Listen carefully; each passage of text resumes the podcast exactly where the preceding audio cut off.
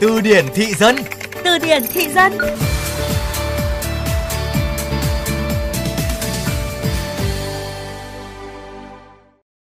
Đi bảo thôi anh em ơi Tối nay mà thắng thế nào chúng nó cũng đi bảo Bão không còn là thời tiết trong cụm từ đi bão.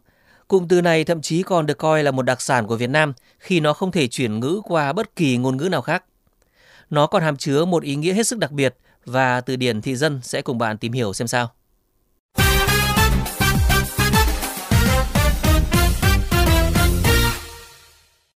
Cá nhân tôi thì biết được đi báo từ những năm 2000, đó là thời điểm mà vòng chung kết U16 châu Á được diễn ra và ngay trên sân nhà, U16 Việt Nam với những cái tên không thể quên như là Văn Quyến, Như Thuật, Ánh Cường đã tạo nên cú sốc khi lội ngược dòng thành công và giành thắng lợi chung cuộc 3-2 trước đội U16 Trung Quốc.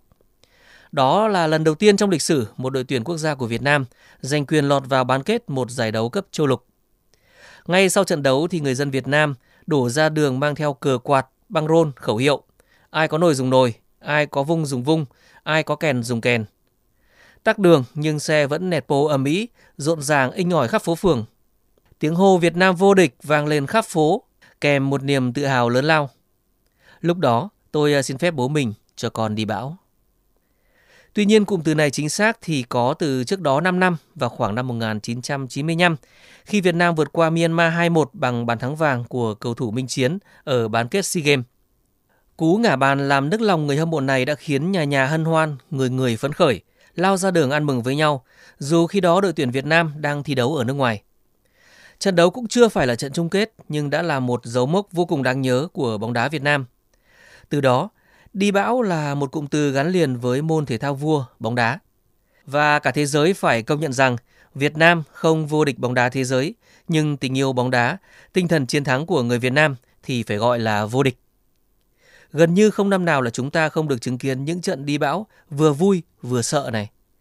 Vì vui quá nên nhiều bạn trẻ lại giờ trứng nẹt pô, đua xe, bó vỉa, thậm chí là đến 2-3 giờ sáng bão mới tan. Lực lượng cảnh sát giao thông cũng phải rất vất vả trong những ngày vui này. Những người nước ngoài khi có mặt tại Việt Nam trong những dịp này thì không khỏi ngỡ ngàng. Với họ, thật khó tưởng tượng một không khí vui vẻ, tự hào đến thế của cả một đám đông chỉ vì thắng đá bóng. Tuy nhiên với những người đã ở Việt Nam lâu ngày, họ lại rất hứng thú với những lần như thế và bản thân họ cũng rủ nhau đi bão.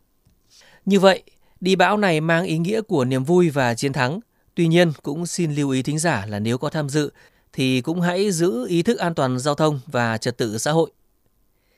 Hãy cùng làm phong phú kho từ vựng tiếng Việt của bạn cùng chương trình Từ điển thị dân phát sóng trong khung giờ cao điểm sáng và trưa hàng ngày trên VOV Giao thông.